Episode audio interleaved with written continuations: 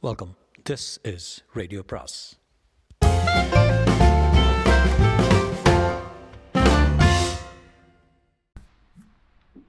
அனைவருக்கும் அன்பு வணக்கம். சுஜாதாவின் ஆஸ்டின் இல்லம் பகம் ஏழு. பானு அதிர்ச்சி விட்டு என்னங்க ஏன் இப்படியெல்லாம் கேட்குறான் முகுந்தனை எழுப்பினான் என்ன கேட்குறான் நந்து செந்தில் சொன்னால் எனக்கு பெரிய வியாதியா? செத்து போயிடுவேனா அம்மா நான் செத்து போக மாட்டேன் தானே? என்று சந்தேகம் கேட்பது போல கேட்ட அவன் குரலில் பயத்தை விட ஆர்வம் இருந்தது. பானு முகுந்தனை முறைத்து பார்த்து சொல்லுங்க சொல்லுங்க. என்ன விஷயம்? டாக்டர்னு சொன்னாரு? சொல்லுங்க. என்று பத பதற்றத்துடன் கேட்டான். நந்து போய் படுத்துக்குப்பா. செந்திலுக்கு அவன் மேலே போகிறாம அதனால் அப்படியெல்லாம் சொல்லியிருக்கான். நீ போமா உனக்கு ஒன்றும் இல்லை. நல்லா மருந்து கொடுத்து சரியாக பண்ணிட போகிறோம் ஊசி நிறைய குத்துவாங்களா?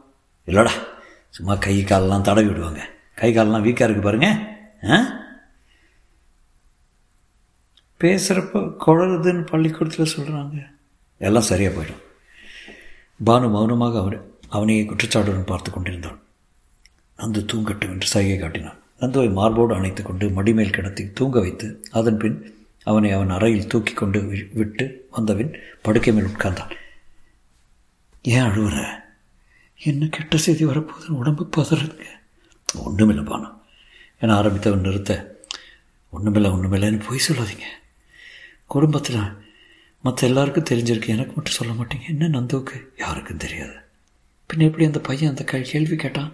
அதெல்லாம் கிடக்கட்டும் பானம் உனக்கு டாக்டர் என்ன சொன்னாங்கிறது தெளிவாக சொல்ல வேண்டிய வேலை வேலை வந்துடுச்சு கேட்டுட்டு கூப்பாடு கூடாது என்ன? மனசு தைரியமாக வச்சுக்கணும். டாக்டர் சொன்னது தான் வேத வாக்குன்னு இல்லை. நான் செகண்ட் ஒப்பீனியன் எடுக்க போகிறேன் சொல்லுங்கள் என்ன என் பிள்ளைக்கு என்ன சொல்லுங்கள் என் நந்துக்கு சொல்லுங்கள் சத்தம் போடாத பெரிய எழுந்துட போகிறாரு சொல்லுங்கள் யார் எழுந்தா என்ன? நந்துவுக்கு வந்த வியாதியே கொஞ்சம் சீரியஸாக மஸ்குலர் டிஸ்ட்ரஃபின்னு பேர் சொல்கிறாங்க இதில் சிக்கல் குழந்தை ரொம்ப நாளைக்கு இருக்க மாட்டாங்கிறாங்க. அவள் புரியாமல் இருக்க மாட்டான்னு சீக்கிரமே எல்லா மசிலும் பாதிக்கப்பட்டு இறந்து போயிடுவானா? பானு இது அவர் சொன்னதை இன்னும் ஊர்ஜிதமாகலை. நான் இதை இன்னும் உண்மையாக எடுத்துக்கல.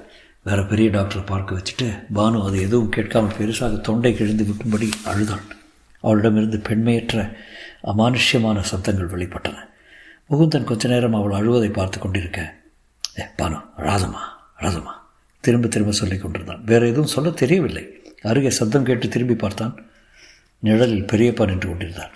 என்னடா சண்டை போட்டிங்களா? ஏன் பானு கண்ணு அழுதே?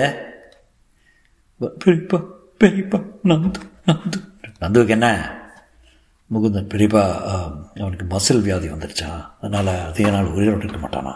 யார் சொன்னதே? டாக்டர் ரமேஷ் ரமணராவ் ரெண்டு பேரும். ஆன் சார் இதுக்காக வளர நீ. பனு பனு பாரு. டாக்டருங்க சொல்கிறத நம்பாத. கேரளாவில் ஒரு வைத்தியத்துக்கு ஏற்பாடு பண்ணியிருக்கேன்.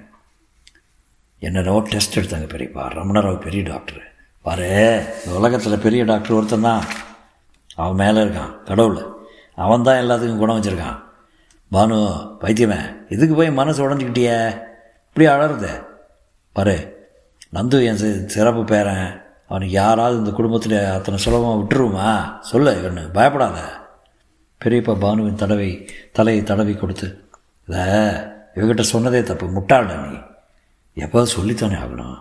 அரைகுறைய டயக்னோஸ் பண்ணதை சொல்லலாமா? எல்லா வைத்தியனும் பார்த்துட்டு வைத்தீஸ்வரன் கோவிலுக்கு ஒரு நடை போட்டுட்டு அப்படியே திருநூறு திருநள்ளாறு போயிட்டு வந்தால் சரியாயிருது. நந்துவுக்கு சரி சரியாயிருமாப்பா? நூறு பர்சன்ட் உத்தரவாதம். அவனுக்கு சரியாகலைன்னா நான் இந்த கையை வெட்டி கொடுப்பேன். போமா அழாத. போமா போய் புள்ள பக்கத்தில் படுத்துக்க.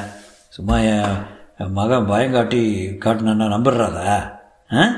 அத்தனை சுலபமாக ஆஸ்டின் குடும்பத்துலேருந்து ஒரு உயிர் போயிடுமான்னு ஏமனை ஏன் கேட்டான்னு நிற்க வைக்கிற பலம் இருக்குல்ல? பானு போனதும் பெரியப்பா. சரியா சொல்ல. என்ன சொன்னான் டாக்டரு?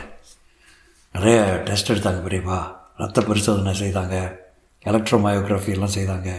டிஷ்யூ எல்லாம் எடுத்து லேபிள் லேபில் கொடுத்து எல்லாம் பணம் பிடிங்க டாக்டருங்க இவனுக்கு எதுவும் இல்லை.